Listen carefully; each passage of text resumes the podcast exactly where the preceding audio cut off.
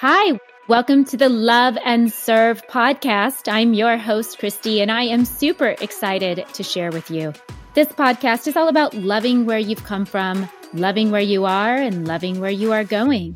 I am honored to be on the journey of self-love with you together. Let's dive in. This episode was brought to you by G-NAPS. G-NAPS is an incredible brain nootropic supplement designed to help you with performance, calm, and clarity. Head on over to gnaps.com. At checkout, use LOVE20 to get your 20% off, plus free shipping and handling on your order. Hey, everyone. Welcome to Love and Serve podcast. I'm your host, Christy Dryling, and I am beyond excited to introduce my very special and new friend, Dan Buettner, to our show. I tell you, this man is such a conscious leader in our world and such a force. And I was so excited that he chose to be on our show just to share more light with you, more wisdom, so that you can live your best life. Dan is an explorer. He's always traveling somewhere. So inspiring. National Geographic fellow award-winning journalist and producer and New York Times bestselling author. He discovered the 5 places in the world dubbed Blue Zones hotspots, where people live the longest, healthiest lives. His articles about these places in the New York Times Magazine and National Geo are 2 of the most popular for both publications. Buettner now works in partnership with municipal governments, large employees, and health insurance companies to implement Blue Zones projects in communities, workplaces, and universities. Blue Zone projects are well-being initiatives that apply lessons from the Blue Zones to the entire community and focusing on changes to the local environment, public policy, and social networks. The program has dramatically improved the health of more than 5 million Americans to date. His books, The Blue Zones, Thrive, The Blue Zones Solution, The Blue Zones of Happiness, and The Blue Zones Kitchen were all national bestsellers. Buettner has appeared on The Today Show, Oprah, NBC Nightly News, and Good Morning America, and has keynoted speeches at TED Med, Aspen Institute, and Google Zeitgeist. His speech in January of 2018 at the World Economic Forum in Davos was chosen as one of the best. His new book, The Blue Zones Challenge, which I have and love, and it's sitting right next to my stove right now, is a 4-week plan for a longer, better life. It's a 4-week guide and a year-long sustainability program to jumpstart your journey to better health, happiness, less stress, and longer life. Buettner also holds 3 Guinness World Records in distance cycling. I absolutely did not know that. How epic is that? Welcome to our show, Dan. How are you? Pleasure to be here. Nice to meet you. It's so nice to meet you in person, virtually here. So you've been traveling quite a bit. Tell us what your adventures have been like lately. Where have you been? What have you been doing? Well, 2 weeks ago, I went to the Blue Zone in Ikaria, Greece, and caught up with some research there.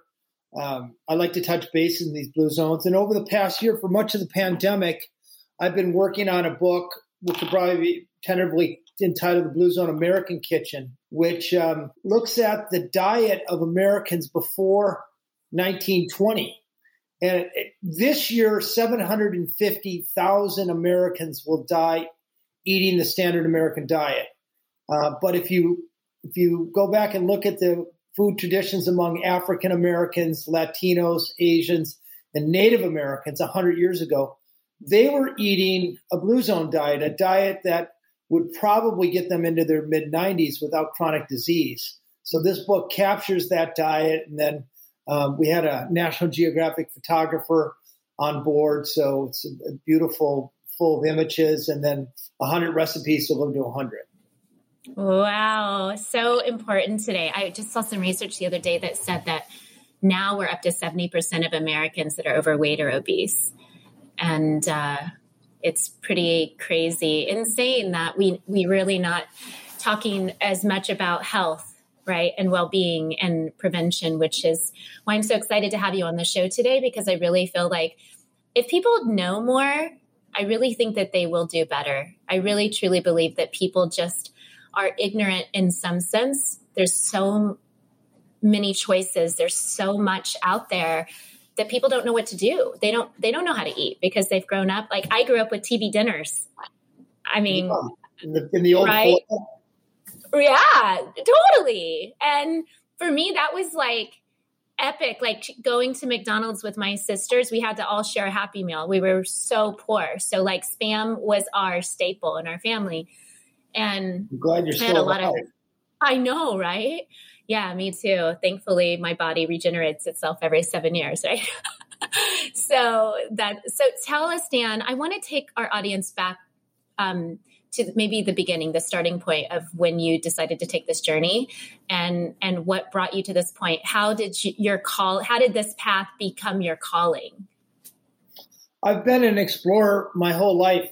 As you noted in the beginning, I spent 8 years biking across 5 continents and setting records. Then at National Geographic, I had an editor who gave me a really important insight that expeditions of today have to add to the body of knowledge or better the human condition. It can't just be going to the top of another mountain or to deep jungle and coming back with a bunch of tales of adventure and danger. So I embarked upon 16 expeditions that used the wisdom of the crowd, online audience, to direct teams of scientists to solve mysteries when they were like why the Maya civilization collapsed. We followed Marco Polo's route across China, and I think made an argument that he never made it across China, as the fable has us believing. But then it eventually led to this really interesting mystery in Southeast Asia, in Okinawa. There was a tiny group of islands where people had the longest disability-free life expectancy in the world. In other words, they were living to their mid-90s without heart disease, without cancer, without diabetes, without ever suffering from obesity. And just very superficially found that it was a genetic melting pot. They have no special genes. So it was something about what they were doing that was leading to this extraordinary longevity, and that really triggered the idea for this worldwide search for longevity hotspots and then distilling out the lessons they have for the rest of us. I love that. So I was listening to one of your shows a while back, and as I took the little pieces that I gained from it and I share it with everyone I know, whenever we start talking about health. And what I love about what you teach is that it goes beyond what we eat. And so maybe if you could elaborate a little bit about lifestyle and how much lifestyle also plays a big role in health and longevity. Sure. I'm somewhat disruptive in my belief that if you're overweight and unhealthy in America, it's probably not your fault. And I say that because if you go back to 1980, and look at the obesity rates, there are about 1/3 as many people obese and about 1/7 as many people suffering from diabetes and pre-diabetes. And I was alive in 1980, and I can tell you the people were not better people. They did not have better diets. They did not have better education. So something else is happening to Americans outside of their bodies, and it's our food environment. I'm a big believer that the environment we live in is pandering to our genetic desires rather than what's good for us. I mean, we're genetically hardwired to crave fat, sugar, salt, and take rest whenever we can. And when we live in an environment where every 5 steps, we're confronted by a candy bar or a cheeseburger or a soda pop or a bag of chips. I mean, we can have great discipline, but eventually the discipline's the muscle, and that muscle gets tired, and we're hungry, and we grab the candy bar, or all we can find to eat is a burger, so we're eating a burger, and we're so riddled with disease, not because we're bad people who lack discipline. We live in a toxic food environment. Most of my work over the past 12 years has been with cities to change that environment to set people up for success rather than for sickness. What do you feel like is the greatest challenge that you face going out into the world and trying to shift communities into making these massive changes? They're counterintuitive. For example, I can raise the physical activity level of an entire city if they adopt what's called a complete streets policy, so that every street is planned for a bike lane, a wide, safe sidewalk, trees, parks are cleaned up, and public transportation is favored. But what people think they want to do is they think they want to drive everywhere. But the reality is nobody wants to live on a street with a lot of traffic and the pollution. So you're trying to sell people an idea they don't think they want. Same thing with fast food. I mean, fast food restaurants generate a lot of employment, but they also generate literally trillions of dollars of healthcare costs and sickness and obesity. And the immediate need is people need jobs, but their long-term need is they need to be healthy and they need to be around. So, I'd say it's selling them this counterintuitive thing that we know is better for them.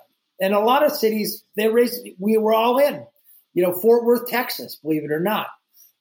The mayor there, Betsy Price, they just won a huge award for doing the Blue Zone work because she had the courage to make smoking illegal indoors and outdoors, and to make downtown Fort Worth walkable, and to favor fruits and vegetables over junk food. And they got as a reward 6% drop in BMI, or 6% drop in the obesity rate. And that's saving that city about $250 million a year in healthcare costs. Wow. So that's pretty epic. And some people might say that your challenge before you is overly utopian, but in which it is, it takes someone with great courage and strength to do the work that you're doing. And I wonder what this could take a lifetime. It could take many lifetimes, right? In regards to shift this country around. Well, not just our country, but many countries, because now so many countries are following in the footsteps of America, right? And the fast food establishments going up on every corner in these healthier places, right? Japan, for example, have they actually noticed an increase in more sickness and overweight and obesity because they've adopted more of an American diet? Yeah. So Okinawa, which produced the longest lived human beings in the history of the world back in 2000, now largely because of the force of fast food restaurants and the freeways that have gone up in Okinawa, they have the highest obesity rate, the highest diabetes rate, and they're the least healthy of all of Japan's 46 prefectures. So yes, it's very clear manifestation. But I think it's important for people to understand that they can shape their own environments, even though their external environment. This new book I'm coming out in December, the Blue Zone Challenge, is all about how individuals can shape their environment so that the healthy choice is easy. And we have very good, your kitchen, for example, by doing things like having a junk food drawer that's out of the way. We all like to treat ourselves, but putting junk food down low or around the corner in a pantry or high up in a cupboard, like right there, it's harder to get at it. Having a fruit bowl out, reminding you to keep it full. Many of us are on what I call a seafood diet. We eat the food we see. And if there's a toaster on our counter, that prompts us to put something in it. And normally what comes out of a toaster is not all that healthy, beginning from Pop-Tarts to white bread, et cetera. So even we know research that if you take the toaster off of your counter, you'll weigh about 6 pounds left after 2 years than if you leave it on. And making sure you replace that toaster with a fruit bowl. So it's possible to engineer out about 150 calories of mindless eating every day. And you say, big deal, 150 calories. But over the course of 2 or 3 years, that can mean 10 pounds off your waistline. So what we look for are permanent ways to set up our surroundings so the healthy choice is mindless. And then you don't have to exercise your discipline. You don't have to beat yourself up if you're cheating a little bit, because most of the decisions we're making are healthy decisions. Do you feel like this needs to also be seriously addressed at the federal level, and where I feel like, you know, these fast food restaurants should also, I think there should be some type of kickback for implementing healthier, like not just processed options, right? But healthier options, like, and you get penalized if you don't. I mean, I just wonder how we can make a global shift if no one is taking responsibility for, you know, at the national level. Is there something, have you started a conversation with the government in regards to things that we can do to maybe a ground floor roots effort to just rewarding those who are actually trying versus just getting away with putting whatever out there for people that are ignorant or not knowledgeable? I've worked a lot with the current Surgeon General, and actually the previous Surgeon General. The problem is we live in a society that celebrates free enterprise, and you know, the food industry, much until about 1970, they were a net positive. America didn't have enough calories to feed itself until about 1970. And the reason we have such a glut of calories now, and they tend to be bad, is because we've just over-innovated. We have too many calories, and these marketers get a hold of it and try to get us to eat those calories so we'll pay for them. I don't think there's, you know, a bad person. I just think we have a system that overcorrected in producing calories for people. The meat lobby and the cheese lobby and the beverage lobby are all very powerful, and it's, we're not going to see a big change in federal policies mandating fast food restaurants, what they sell and so forth. But I will tell you, I've worked with 54 municipal governments, and you can get a lot done at the city level. Cities can decide they can limit the number of new fast food restaurants that go up in their city. So if they can't get a permit, it doesn't matter what they're doing, because they're not going to be there tempting people to eat unhealthy foods. City government can eliminate billboards, junk food advertising, which has a big impact. They can change codes so there's no drive-throughs. Drive-throughs make it really easy for people to act on impulse and buy junky food. And just by taking that drive-through out, you lower fast food sales by 7 or 8%. So mostly what we look for is not the silver bullet, but the silver buckshot that we can unleash at the population level within things that we can actually get done. So I don't spend a lot of time working with the federal government because they move slowly and often not at all, but a motivated city, man, I'll tell you what, a good mayor and a city council, you can get a lot done in 3 to 5 years.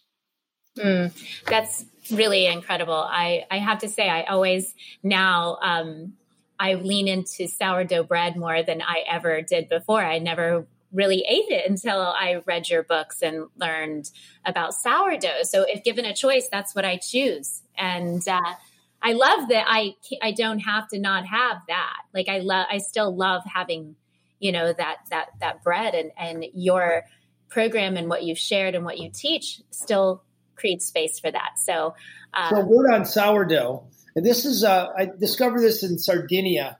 So sourdough is actually leavened not with yeast, but with a bacteria called lactobacillus. And so that's going to rise your bread, but in the process, it metabolizes most of the gluten. And it also changes the composition of the bread so that when you're eating sourdough bread with your meal, it actually slows the sugar absorption, or lowers what's called the glycemic index. So it's actually healthier to eat a piece of real sourdough bread. The important thing to realize, though, Christy, is that a lot of sourdough breads marketed at you just have sour taste in them. So typically, you want to get the real sourdough bread from your local bakery, who is slow rising the dough, or you're making it yourself. And by the way, it's very easy to make your own sourdough bread, very cheap. And It doesn't require a big investment in time. That's incredible. I loved also what you talk about in regards to community. And I interviewed John Levy not too long ago, who has wrote You're Invited. I don't know if you've read his book yet, but it's pretty epic. He gets people from all around the world together and they have dinner, but they're not allowed to say they're allowed to say their first name, but they're not allowed to say what they do. And so they come together and make dinner together and they solve problems together. And at the end, they introduce who they are. And you find out there was a Nobel Prize winner next to you or an Olympic athlete. And it's a really beautiful concept, but he is a human behavioral research scientist and said that what's the problem that we face today is that we don't have community, that people move away from their communities. And so you talk a lot about that. There's many parallels in what you talk about living a healthy lifestyle, and what that looks like is also being around the ones that you love and having friends, right? That's right. Yeah, we know that first of all, if you're lonely, it shaves about 8 years off your life expectancy over having a group of really good friends. So starting there, but also the friends that you choose have an enormous and measurable impact on your health. If your three best friends are obese and unhealthy, there's 150% better chance that you'll be overweight yourself.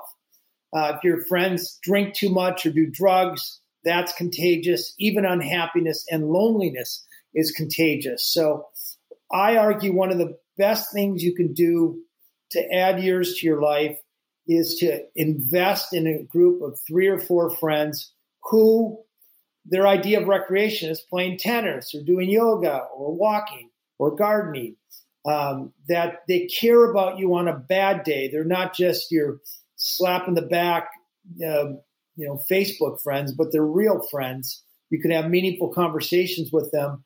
And then it's not a bad idea to have a vegan or vegetarian in your immediate network because we haven't talked about this yet, but the Blue Zones diet, the diet of longevity, is about 95% whole plant-based food.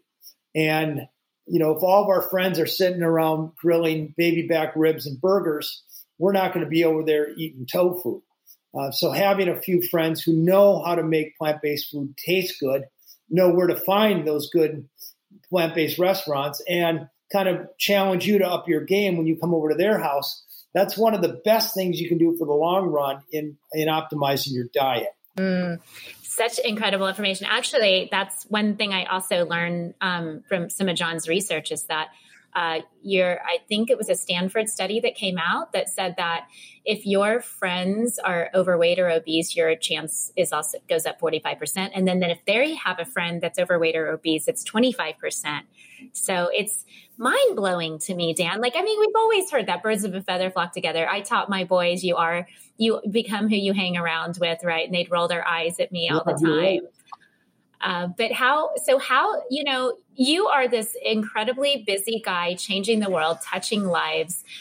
What is your mission right now?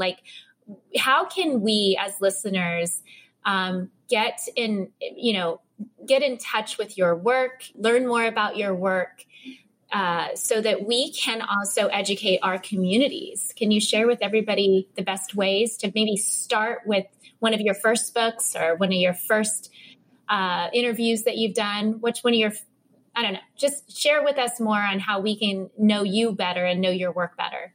Yeah, the first book, the Blue Zones, 9 Lessons for Living Longer, was New York Times bestseller for about 2 straight years.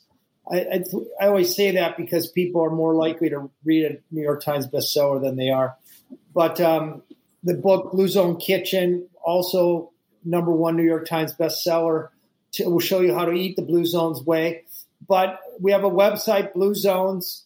There are free resources there. And on Instagram, I'm at Dan Buettner. My last name is Buettner, and at Dan Buettner. And I'm, if anybody in your audience has a question, I'm really good. As you know, Christy, I'm good at replying on direct messages. Yeah, you're that's amazing. How we met. And I know. And that's what I love about you. It's that I can always tell a conscious leader when it's the one who wants to be on the ground with the people. Like when someone, you know, really isn't on the ground, not just walking their walk, talking their talk. You do that.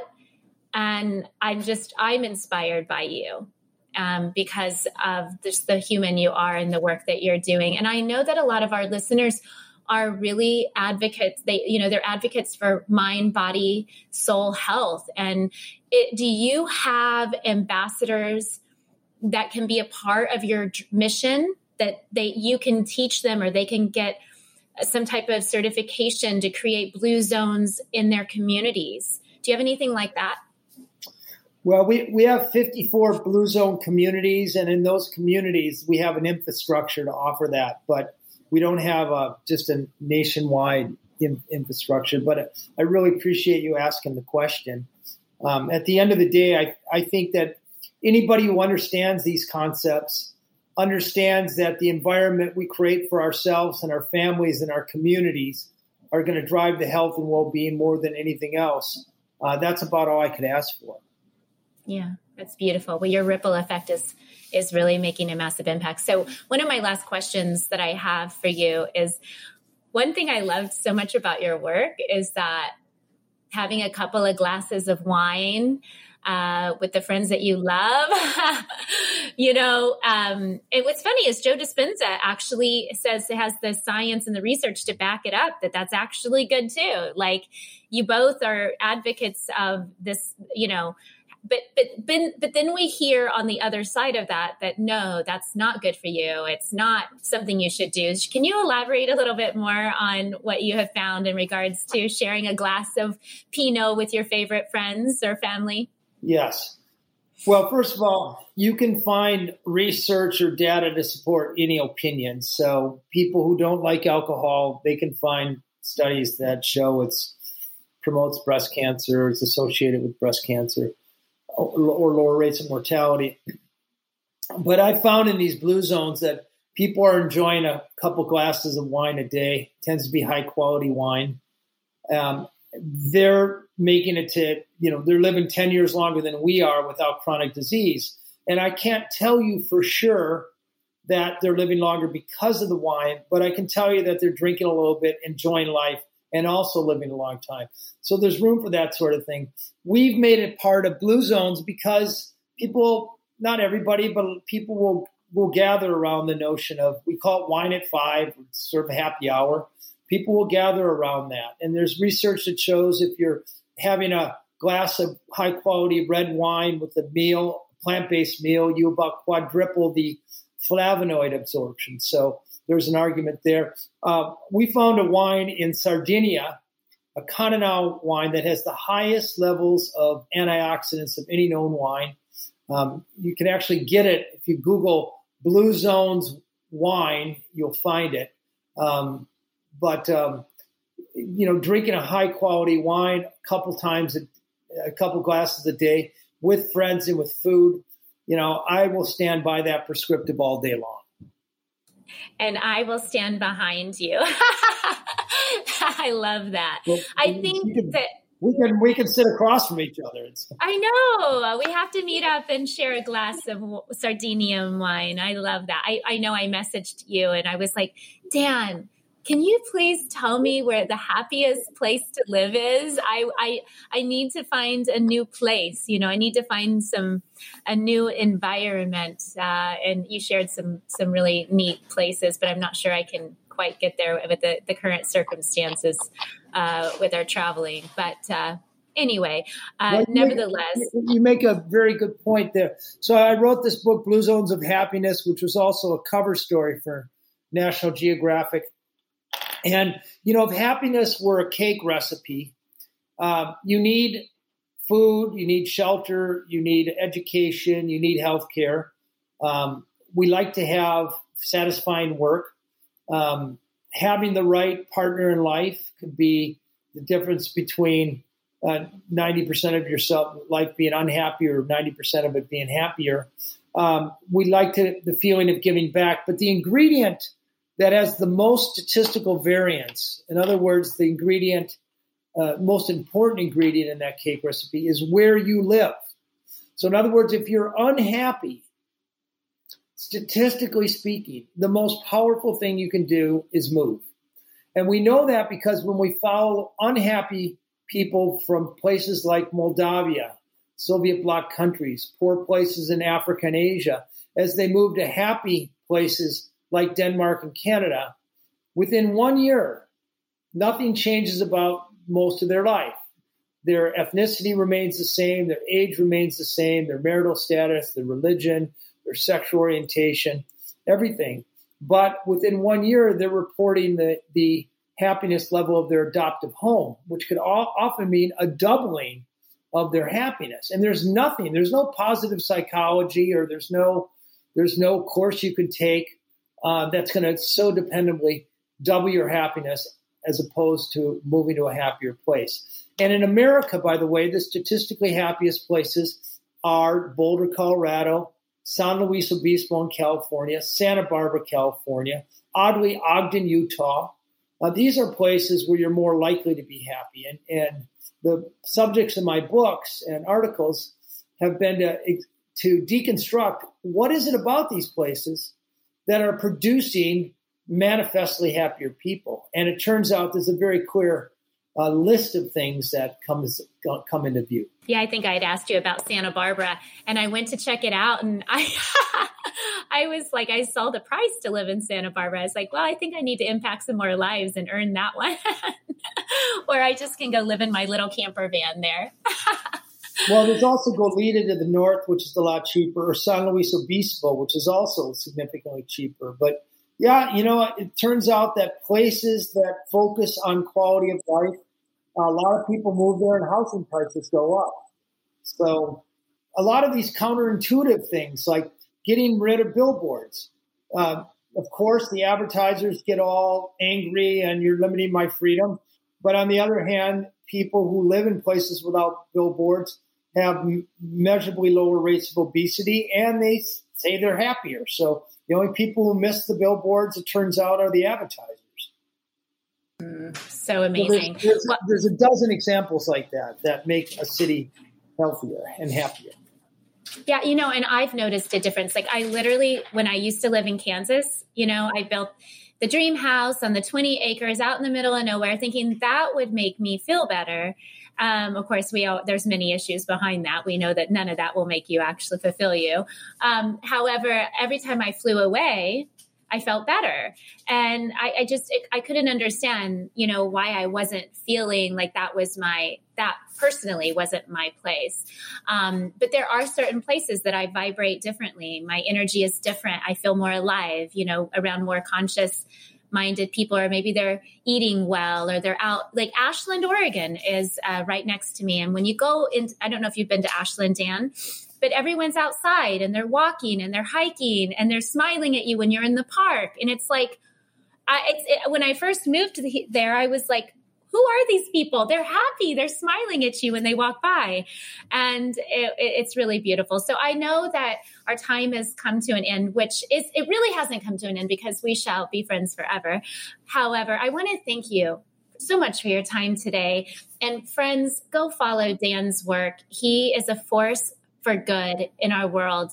And as you know, I always bring Force for Goods onto our show, because together we are better, and we can create this ripple of conscious connections and love and community. And I just want to thank you from the bottom of my heart, Dan, for being who you are, for doing the work you do, and inspiring me to continue to do better and to be better, to do more, to share more, to love more. And I'm just really excited to get to meet you in person one day. So let's just share with the audience one more time where they can find your work. At Dan Buettner is your Instagram handle, and then your website is Blue Zones. Yes, or at Dan Buettner. Yes, or there's a TED Talk. If you Google my name and TED 18 minutes, you can get the full secret to longevity. That's probably a good free way for if you want to learn more in a kind of a crash course. But Christy, it's a delight to meet you. I know you put so much good energy out in the world. I know you're trying so hard to take all you know and the people you know and offer it to audiences. And I salute you for that. And I'm honored to be on your relatively new podcast here. And I can't wait until you're nudging Joe Rogan out of the way for the top spot. I am on the mission to serve at that level, my friend. Thank you for just sharing your time and space today. Have an epic, beautiful day. Until we meet again and connect again, keep impacting the world in such massive ways. Much love to you. Love right on back and all you. Thanks for listening. And thank you so much to all of our beautiful listeners out there today who joined us to listen to this amazing podcast with the incredible Dan Buettner. We are so grateful to share this conscious community of light workers, joining forces, sharing information, sharing love, so that we together can go out into the world and make it a better place, make our homes a better place, make our communities a better place. And it's people like Dan Buettner who show up and do the work, and it's people like you. So continue to spread the love and serve. Love to all. Bye-bye. Thank you so much for listening to Love and Serve podcasts. It is my sincere hope that the rest of your day is filled with abundance, love, and light. Know that I believe in you, and know that when you shine your light, you unconsciously give other people permission to do the same. You are making an impact. I can't wait to see you on the next episode of Love and Serve. For more information, you can go to thelovegypsy.com and follow us at Christy Dryling Beauty on Instagram.